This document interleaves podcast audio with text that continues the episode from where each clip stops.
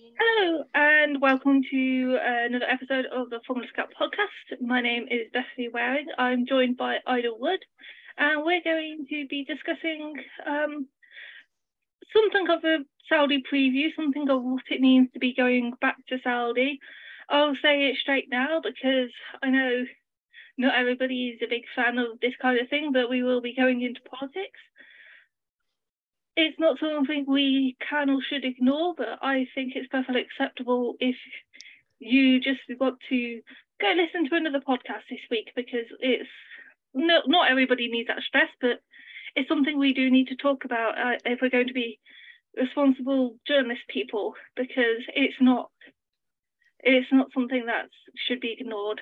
Uh, we'll start off by talking about something a little less political though, which is the track changes which have taken place at at Saudi compared to last year, which uh, saw wins for Felipe Drugovich and Liam Lawson, neither of which are racing in the championship this year. So we're going to get some first time winners at least. Uh, we got some track changes this this week, this compared to last year though. So Ida, do you want to talk us through those and what they are and why they happened?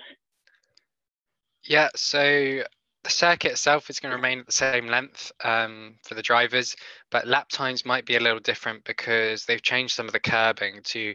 Some people have described it as being smoother. Other people have used very different words to describe it. So I'm not quite sure exactly the consensus of what the curb changes do.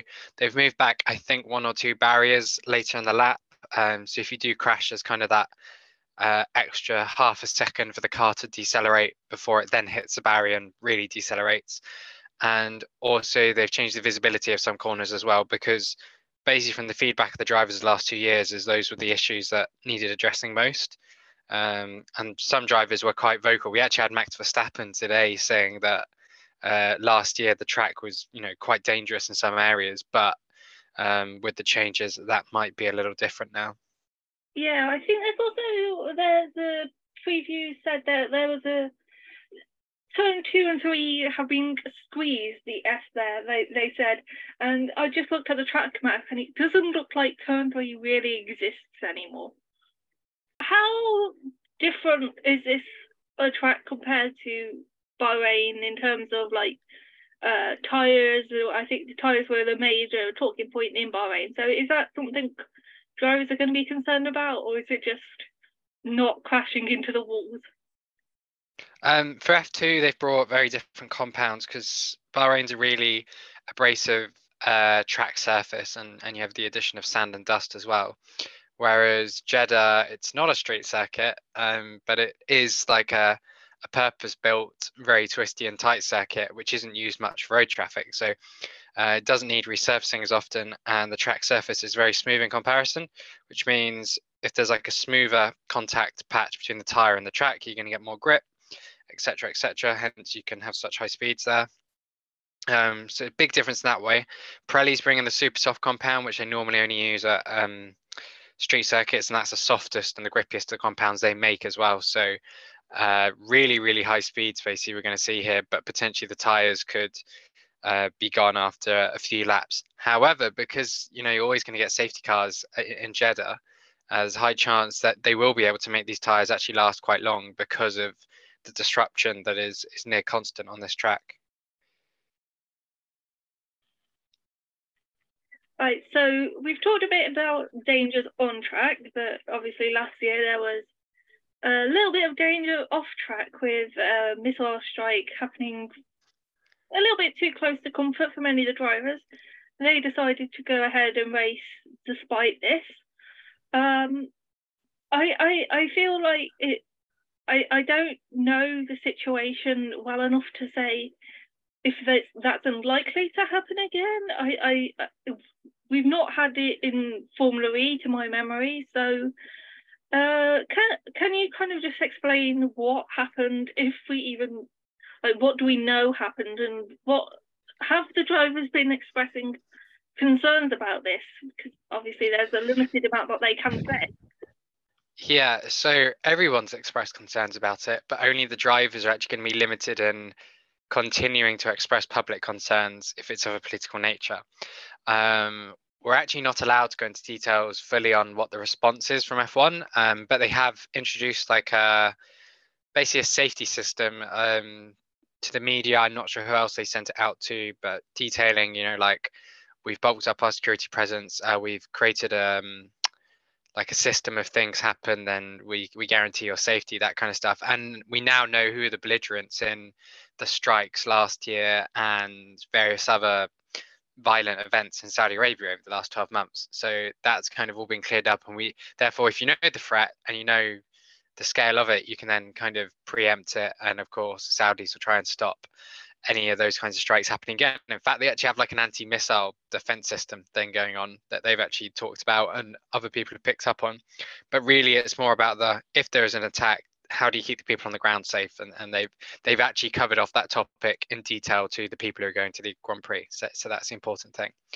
Um, but yeah, the drivers now they're kind of held by this political stance. Um, I'll reword that. They can't have a political stance without the, FIA's permission. But in an event like this, it's so fast moving. If there is an attack, or you feel there's a security risk, or because of the Saudi government's actions, um, there is a perceived threat of what is essentially a sports washing event for for the Saudi government taking place. It becomes a target potentially, and a driver is going to be reacting to that because it's happening live and also they're there. But there's not the kind of time frame needed to go to the FIA, ask for permission to say something, and then say it. So this is going to be the first proper test of their kind of human rights slash politics slash driver clampdown thing on on politics uh, within motorsport, which um, you know hopefully the event goes safely and there's no problems and we, we don't have to see how stringently they um, you know they they set these rules. But if there is some kind of threat and drivers do feel inclined to speak out, will the FIA punish them for doing so if they generally feel there's a risk and that risk is related basically to the political nature of this event. For sure, and I guess there's one thing with F1 drivers if they want to, like if if Lewis Hamilton or uh, not Sebastian Vettel, although I guess he could now, or Max Verstappen were to say this is wrong and we're not comfortable here, that's one thing. They're already earning whatever much. But if if an F2 driver were to say, I'm not comfortable here, I don't feel safe, or or the opposite, I guess they could say this is all fantastic and I don't. I, in reality, that's I, I'm guessing that's not the kind of political opinion they're going to be um, trying to keep secret, but try and keep unbiased. How are F2 how are F2 drivers feeling about this? I, I know you I don't know how much you can say about whether they're happy about um, this or not. I don't. They don't get to have an opinion about whether they're happy about it or not. I know some drivers, particularly who were there last year, um, did actually talk about the the strikes. Um, and Jüri Vip said F1 shouldn't be bullied into cancelling the event, um, even though there was a nearby missile strike on Friday, which is quite a bold statement to make. And with him, you know, it doesn't because his seat at, at that time was paid for by Red Bull. For him, there's no real, real loss if he misses a race, either individually or the whole paddock has to to miss a race. Whereas if you've uh, got sponsors in who are you know with you for 24 races or even sponsors who are only in for the first four races and then you're going to have another sponsor on the car uh, for later races you are absolutely bound to needing and wanting for the races to go ahead. So your sponsors get that exposure and therefore you get that money to actually keep on going racing. So the actual races going ahead is hugely important for the drivers and also for the teams because you know they, they've paid to be out there etc it's a huge cost to them. They're going to lose a lot of money if they go out and then they don't get to race. Um, drivers I, a lot of them claim they don't like take notice of politics because obviously you know the world they're in is already so consuming but in reality they they do know the risks. You know when you're trying to go to, particularly when you're going to a place like saudi arabia you do have to do a decent amount of paperwork to get into the country. You, you have to do a bit of research into you know uh, basically your your birth country's political status their relation to saudi arabia to know what uh, visa or whatever you're in uh, and once you're there like tourist information you'll un- you'll need to understand that there's a very different culture there etc etc so the drivers can't feign like ignorance on this. They know that they're in a very different country, very different political standards, and um, you know they, have got to understand that while they're in a position of being at an international event in the in the country, they're still technically representing Saudi Arabia for the weekend, which is a horrible thing. But a really good example of this is Cristiano Ronaldo, who plays for a Saudi football club. Within his contract, he supposedly he has to attend this Grand Prix because it's uh, a puppet and of tool used by the Saudi government to promote sport in the country, which is great. You know, they are actually investment and interest into motorsport there, but um, you know, even if there's a security risk to the drivers, they will want those drivers on track. They'll want those races to go ahead, and that I think is where the cost would come in. If drivers, even if they, you know, ignored the politics, but then generally felt under threat and they didn't want to race, and then the you know the signals they're getting from the race organizers as well. We don't care if you're under threat. We want you to race. That's when there's going to be a bit more dispute, and that's when drive F2 drivers in particular would then get concerned. If you're an F1 driver, you've got a bit more leeway to to kind of voice those concerns earlier on um, so that says a lot. And also, you've got to be really very careful with your words. You're an obvious example. You want something, if you say it wrong, a load of people, can cost, cost you the drive. Like, you need to be careful what you say. So it, it's a it's, it's a minefield, quite literally. I guess why we're talking about this, though, like like you said, it's a um people if you if you've rage listened this this long you, you, the phrase keep politics out of sports kind of come across your mind. But the the point is that you can't keep politics out of sport when sport is being used for politics when it's when sports washing is occurring and um, when when governments are using a sport to say look how great we are, look how great our country is, look how accepting our con- accepted these organisations are of our country. Uh, it's not just Saudi Arabia that's done this, it's been going on for as long as sport and politics have been going on.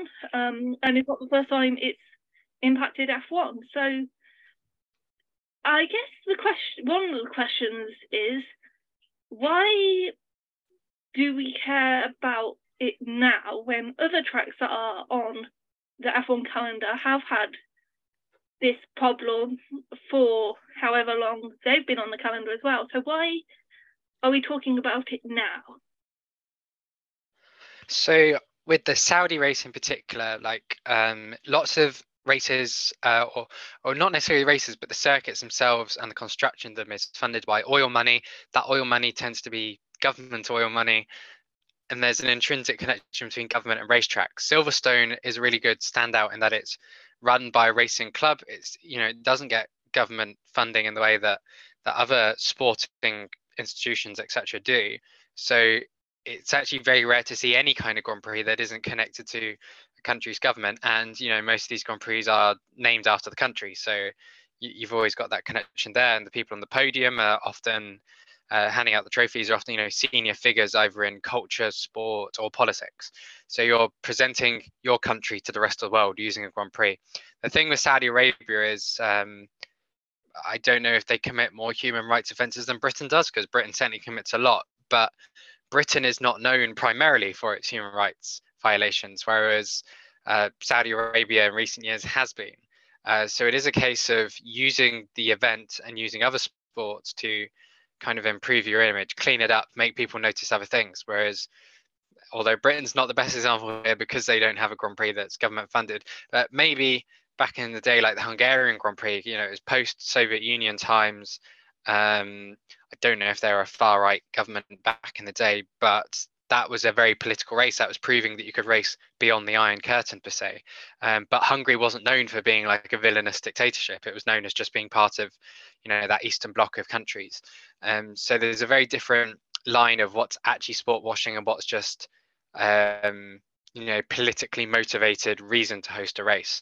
And you know, they're even hosting Olympics, hugely politically motivated. Um, every single country that's ever wanted to host the Olympics has done so because it wants to improve its image on the international stage. Obviously, London 2012, they kind of said it was about legacy, but um, beyond you know the Olympic Stadium being turned into a West Ham's football ground, not too much of that infrastructure has trickled down into sports across the UK. Um, and you can't really see the Jeddah Corniche circuit, you know, becoming the the point of Saudi motorsport in general for the national scene. Um, so yeah, that's why there's a big difference here, and also why with a lot of circuits, you host a candidate event before you host Formula One. If you do have aspirations of, of hosting Grand Prix, and particularly if you're not quite a permanent circuit in, in Jeddah's case, but a circuit that can, you know, operate more than one weekend a year. Jeddah was not given a candidate event. It was literally signed off and given an FIA Grade One license minutes before the event officially begun. Um, it was Michael Masi at the time, his race director, literally going around observing corners and then signing off documentation saying this track's fit to host Formula One, despite having never seen a car go round it at speed before. So the whole process of this race coming to being, its purpose for the government, how it has handled security and all these other aspects make it a highly politicized event and therefore that's why we talk about it particularly in this case rather than other races where yes you might be going to a country with human rights violations or with um, you know a dirty political picture even like america you know united states but the the race isn't intrinsically connected to those issues whereas uh, in saudi uh, and particularly with aramco as well now supplying the fuel for f2 and f3 all of this is very connected and f1 is part of the government's plans for sure. I, I I also looked up some some stats because I wanted to come prepared. And uh, Fraser Institute has a human freedom index. Uh, like you say, the UK has problems. America has problems. Um, the UK is ranked 14th. The US is ranked 15th, and Saudi is ranked 155th. Uh, in terms of per personal freedom, it's 161st out of 165. So there is for sure problems in our country, and I think we need to uh, accept and deal with those problems. But uh, I don't think saying you're not perfect is a good good reason to not talk about somebody else, especially something that's so dangerous for a lot of people. I mean, I don't I don't think I'd feel safe going there. I don't I don't want to go into too too personal reasons why, but also at the same time, one of the things that's really dark is when people like me and you and white journalists from the UK who may be LGBT plus or some other thing go to go to Saudi, go to countries that have LGBT plus human rights issues, and we go there and say, "Well, I'm fine. I was there a week and I had no problems," whilst people who are there are saying, "Well, I I'm in prison and I've been in prison for most of my life for talking about these things." So I think that's another thing that we as journalists need to be aware of when we go to when we go to these countries and report on things and report back. It's okay for me because we need to bear in mind that we're not there, as tourists rather than as as people who live there and there to show the world that everything's great. I don't know if you have anything to comment on about that. I just thought I'd thought I'd mention that.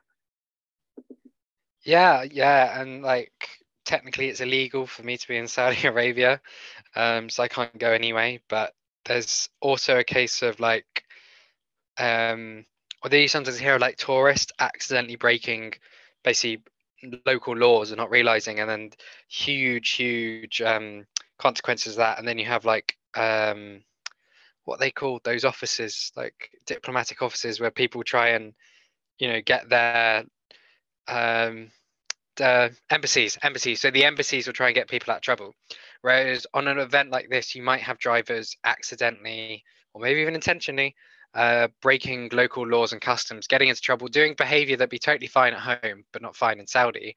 But the government and the police aren't going to be as punishing on it as per usual. A, because you're a foreigner, you're not going to understand all of the local laws, but B, also because it's a massively bad look for everyone if they suddenly arrest you know someone involved in this event mid weekend. Um, so we definitely don't get the full picture when we go to these kinds of events that are held almost outside of the usual cultural sphere. Um, so yeah, highly, highly difficult to, to really understand what's happening in Saudi just by going to the Grand Prix. Yeah, I don't, I don't really know how to ca- carry on from that, but we can't stop Saudi Grand Prix happening, and I think maybe a worldwide boycott would stop it happening, but that's not going to happen. All we can do is make sure that people that we're aware of what's happening and make sure that we don't just pretend it's not happening. Try not to cut too finely from that, but we'll go back to racing for a moment.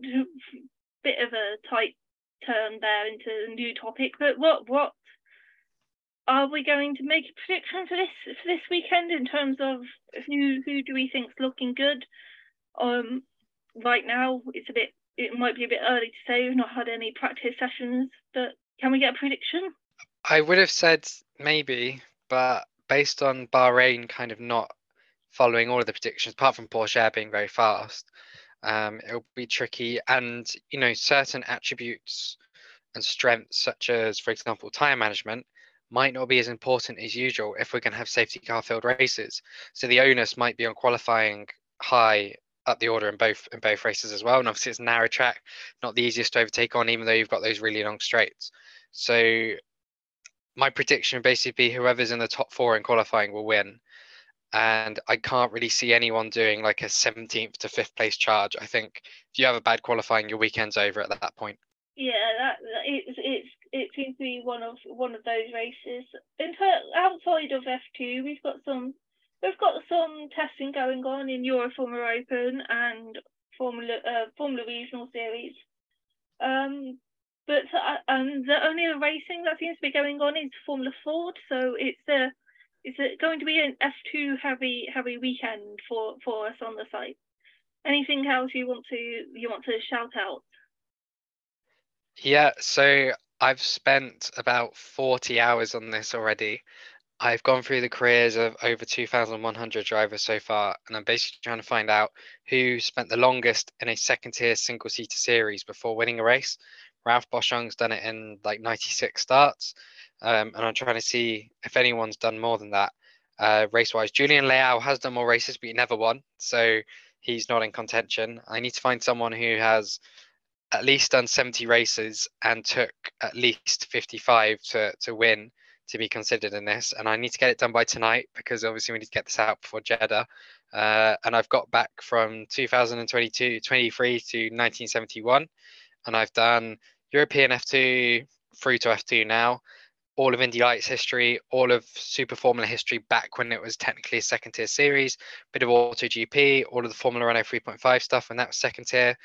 Um, haven't done Atlantics, haven't done like Formula Holden or anything like that, but I've done British F2, a bit of South African F2 as well. So done a lot of series and got some really interesting names that I think people won't know of who actually spent a very long time at the level below F1. Well, I look forward to that. Hopefully, it will be a bit of a morale boost for Boschung to say, look how great these drivers were, and they they had to wait too.